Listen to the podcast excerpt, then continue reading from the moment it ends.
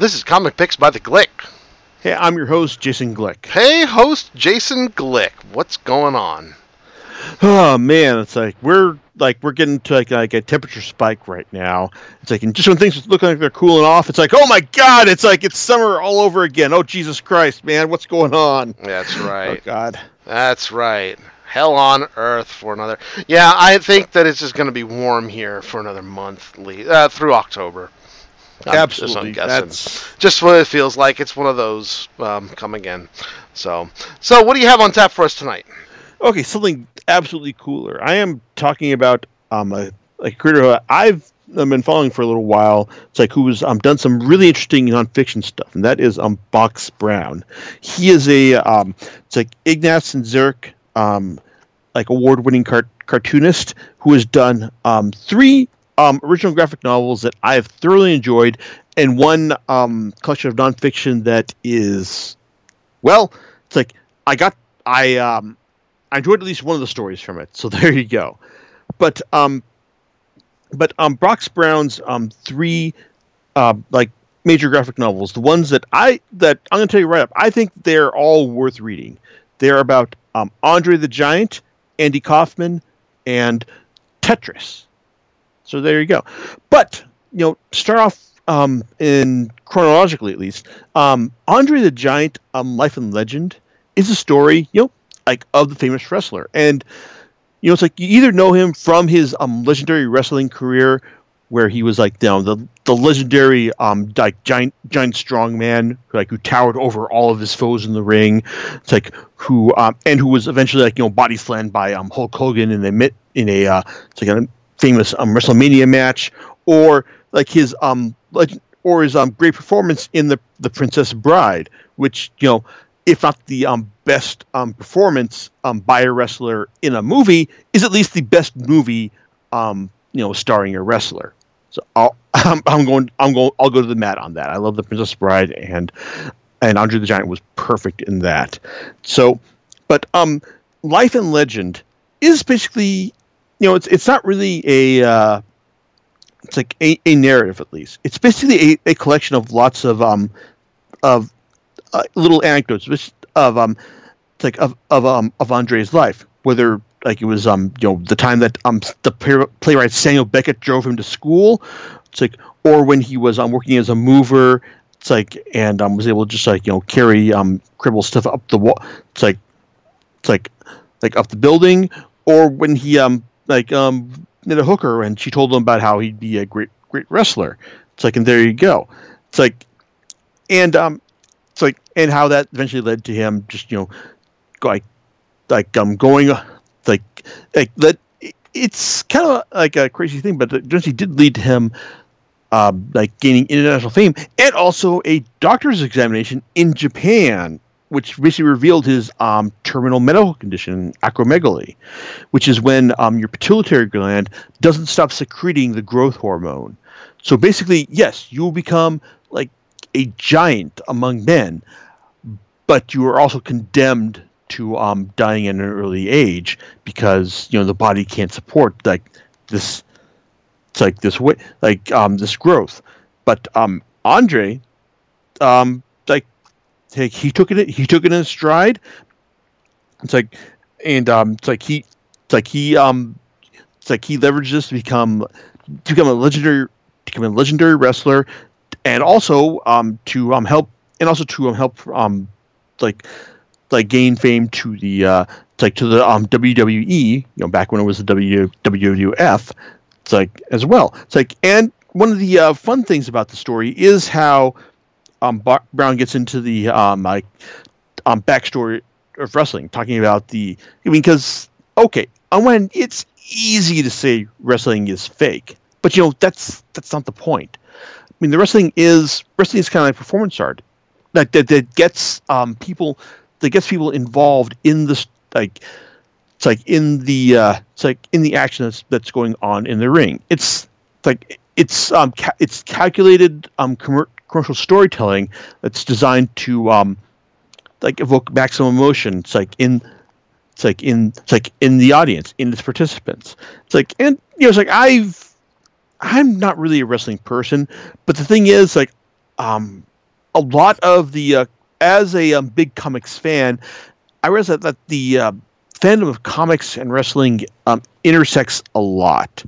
So, so it's like it's so I've um like gotten to know more about wrestling than um than I would have otherwise.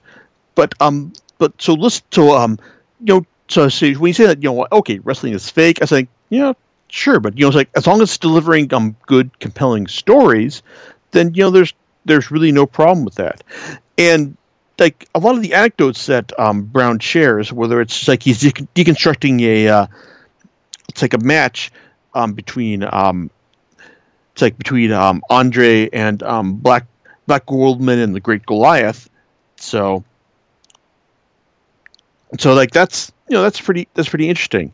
It's like, and um, also all then there were the um, other just like random stuff like when um, it's like uh, when the cops are called on Andre to um, arrest him for just you know like being a nuisance at a bar, and they realize, yeah, we can't actually fit the handcuffs on this guy. Or the time when he was um, when he had to fight um, Chuck Wepner, who was the basis for the for the uh, for um for the film Rocky. It's like, and um, he didn't know what was going on. It's like that. It's like that's still that's still pretty fascinating. It's like, and you know, it's like just, I mean, Andre the Giant Life and Legend It's like is this a, isn't really uh, like a narrative story. It's mostly a collection of like really interesting anecdotes. It's like about um, it's about Andre's life. It's like, and um, and on that level, it's like it works pretty well.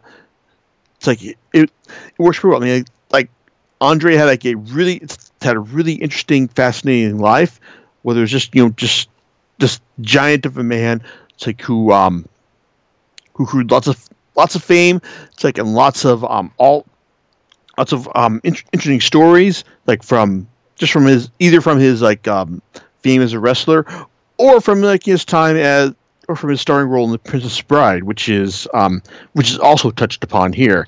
In fact, um there's a uh, there's a bit when um it's like uh oh, oh man, what was it's like what was the part when um Oh yeah. Um, apparently during the film, cor- course of the film, his um, Andres bar tab was like forty thousand dollars.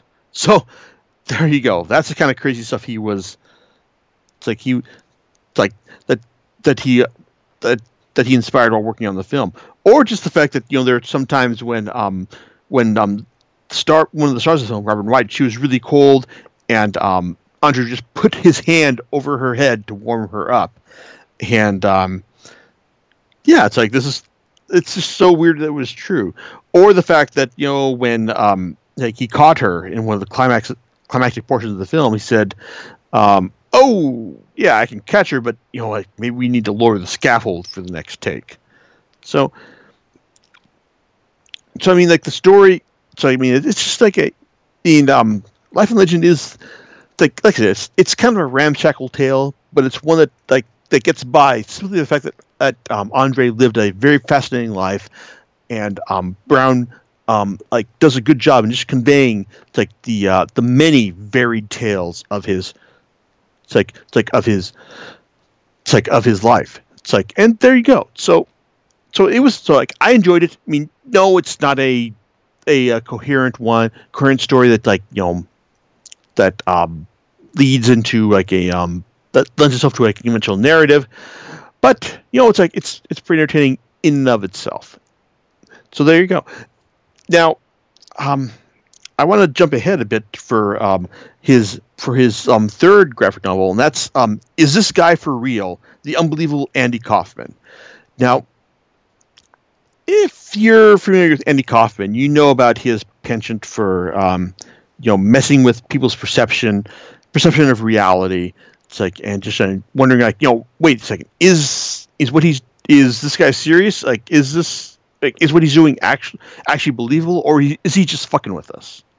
That's that's that's kind of community whether he was like trying to convince us, you know, that he that that his performances as um like as um lounge singer Tony Clifton were actually like actually real, or if that um like that that um sequence in um what Fridays it's like was um where he it's like where he um like addressed the audience was uh it's like like was in character was believable. So it's like it's so it's like you know like Kaufman is a guy who like who like who love to um, mess with people's perception of reality. And if you've got like if you've heard anything about his story, like then then there's like some of the stuff like at the begin, especially at the beginning, is gonna seem um like pretty familiar.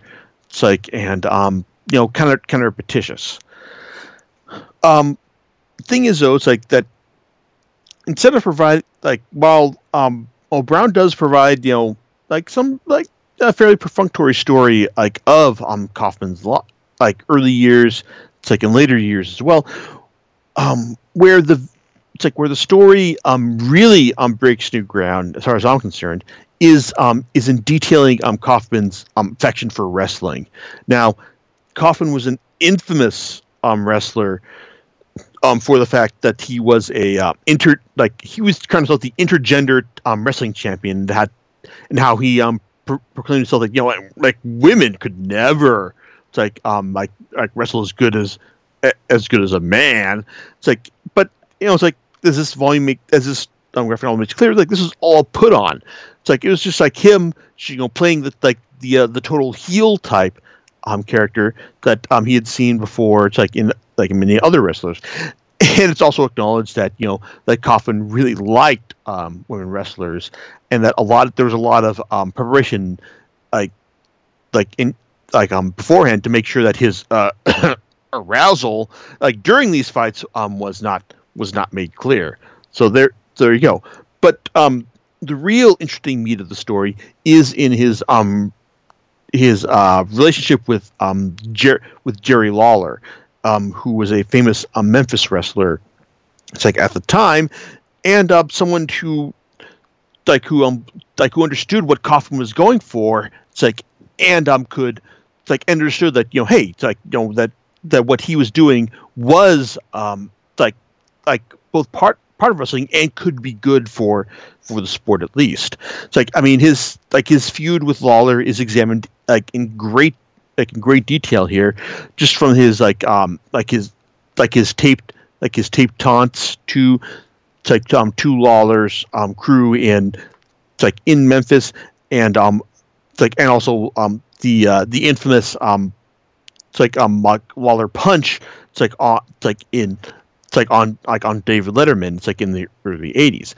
In fact, it was also mentioned that you know like the uh, the whole um, Kaufman Lawler feud was the first time that people had actually you know really believed that you know like that something in wrestling was genuine for a good long while. It's like it it actually done more to el- to elevate interest in the sport, like than than anything at the time. It's like and that's and you know even if like the uh, the Lawler bi- sorry the Kaufman biography stuff is fairly straightforward and familiar. It's like um, this. Like I think this volume is interesting, if for nothing else, then for like then for like I'm attaching um, like how like you know Kaufman's um, you know like love of wrestling and how it influenced his um, like his stand up and his performance art as well. It's like it's so yeah, it's like it's if it's probably not like a good comprehensive take on um, on Kaufman, but um, it's but for the um, one specific area that it does zero in on, it's definitely worth your time. Now, but you know, it's like I guess well, so like I said, well, I think these these the uh, like on Brown's like three main graphic novels are really worth your time if you can only buy one buy Tetris, the games people play. This is an illuminating story about um, the about I mean, he does try to uh, make some points about you know how people like like the importance of play and competition in people's life, but no, like the real the real compelling story more than anything else is how it's like it's like is how he um like fully illuminates the story of how Tetris um came to the world, how it was first um, developed by a Russian programmer Alexey Pajitnov it's like in the mid '80s. It's like and it um, eventually like you know spread throughout. It's like you know like spread throughout Russia and Eastern Europe, and then to um, like certain um, companies in. It's like in, it's like it's like in the in the free world. And um, th- but it's also but and also the um, he digs deep into how the um like it's like how some of these companies like thought they had the rights to it, but then find out that they didn't. It's like such as um Spectrum Holobyte in the U- it's like in the UK and Tengen. It's like um, in in the U.S. and also just how um, Nintendo was able to swoop in and um, not just not just Nintendo, but uh, also through but Nintendo through a guy named Henk Rogers, um, who um, was a, a key um, Famicom um, guy. It's like in the mid '80s, who also helped um, bring one of the uh, like first um, like console RPGs to to Japan, the, like in the Black Pearl. It's like and how he um, helped um, negotiate the rights to get for for Nintendo to get Tetris for the Game Boy and then for um, like for the NES as well. So it's um a, it's a really fascinating story just to find out all the um the backdoor dealings that went on. So like, and how and the contract law bits about how you know like some people thought they had the the rights to um specific things about Tetris, but they actually didn't. And how um Russia you know realized this and thought that hey you know you know maybe maybe Nintendo would be the best person to go with this. I mean, it's if you're familiar with um, Nintendo's handheld history, you'll you'll realize that you know without um, Tetris, the Game Boy probably would not have been the uh, monster hit that it was. I mean, sure, you know, Pokemon came along um, at, towards the end of its end of its life and um, changed Nintendo's course forever, but you know, without Tetris to um, be that you know killer app for the Game Boy, we might not have ever had you know that that you know Game Boy success that would have led to Pokemon. So it's so it's like I said, it's a really fascinating, compelling story. And I was also really surprised to learn um, about um, Pajitnov's fate um, by the end of the story because I thought that you know we were heading towards a uh, tragic um, end for this, where the creator is never recognized for um, like for what he's done. And while there is tragedy to the story, um, Brown is is not, is nothing if not faithful to you know the core of the story itself. I mean, to the actual events of like you know, what happened to all the key players here. But you know, it's like there's there's actually happiness and tragedy in unequal measure here. So it's like I mean I've also heard some people like say that they're kind of like um, unhappy with how the Tetris company has handled things, but reading um, Tetris, the games people play, it's like it's hard to um, argue with how like with how things turned out.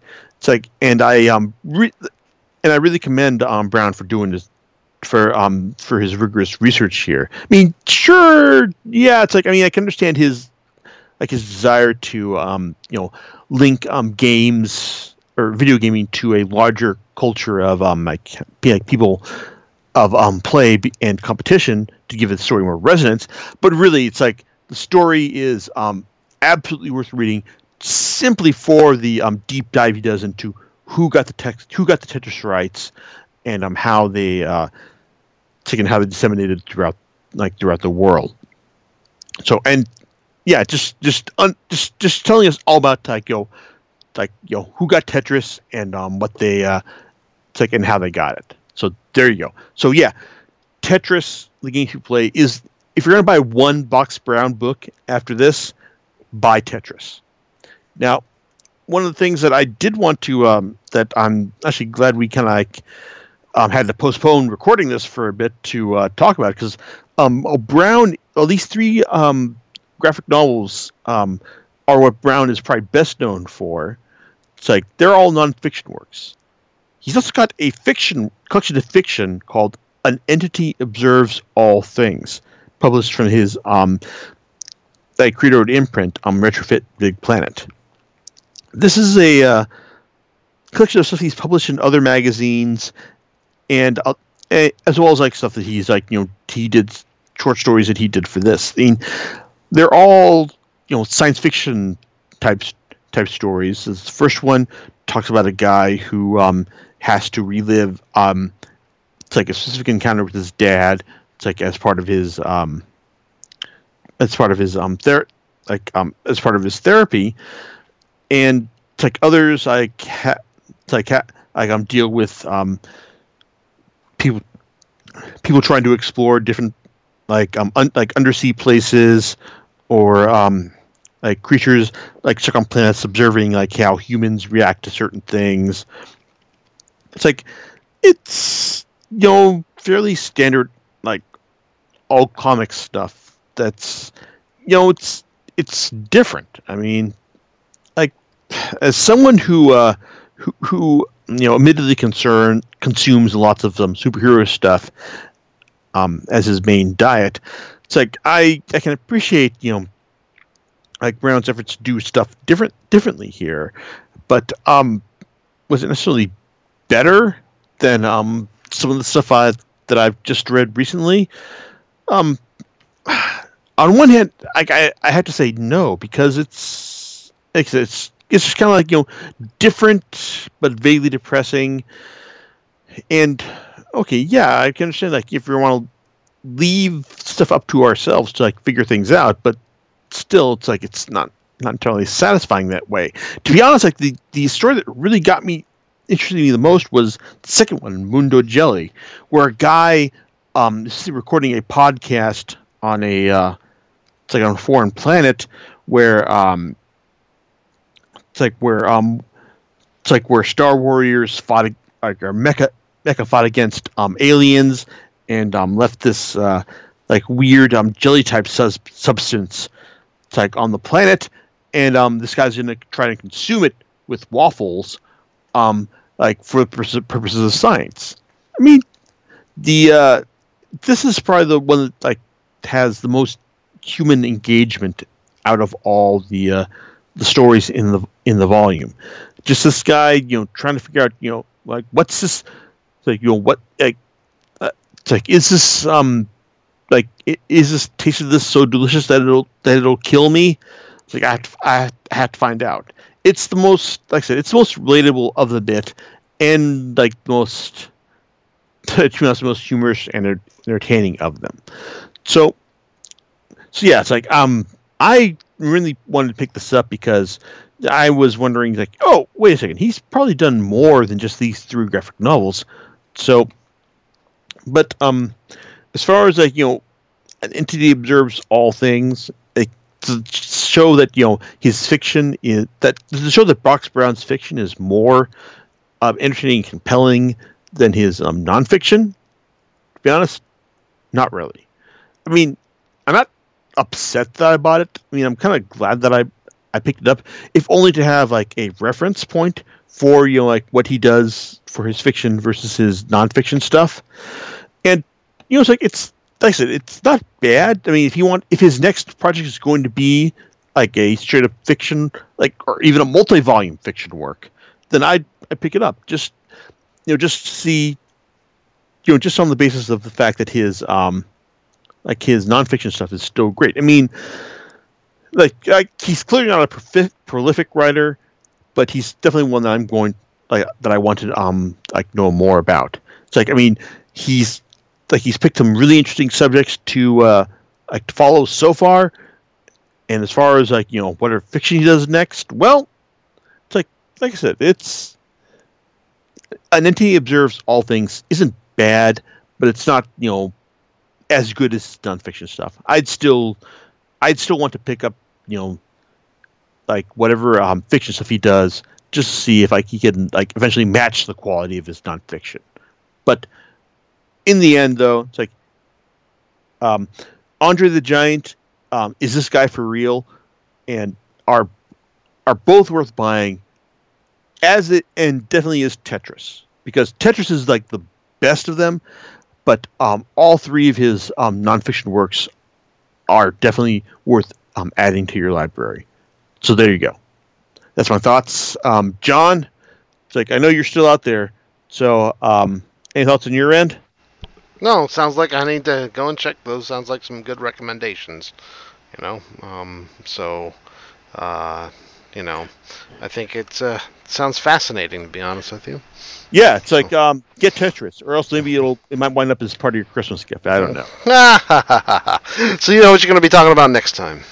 Yes, um, it's next time. of probably unless I decide otherwise. It's most likely going to be a kill or be killed, the latest joint from um, Ed Brubaker and Sean Phillips. All right, we'll catch you next time on Comic Picks by the Glick. Right, later's.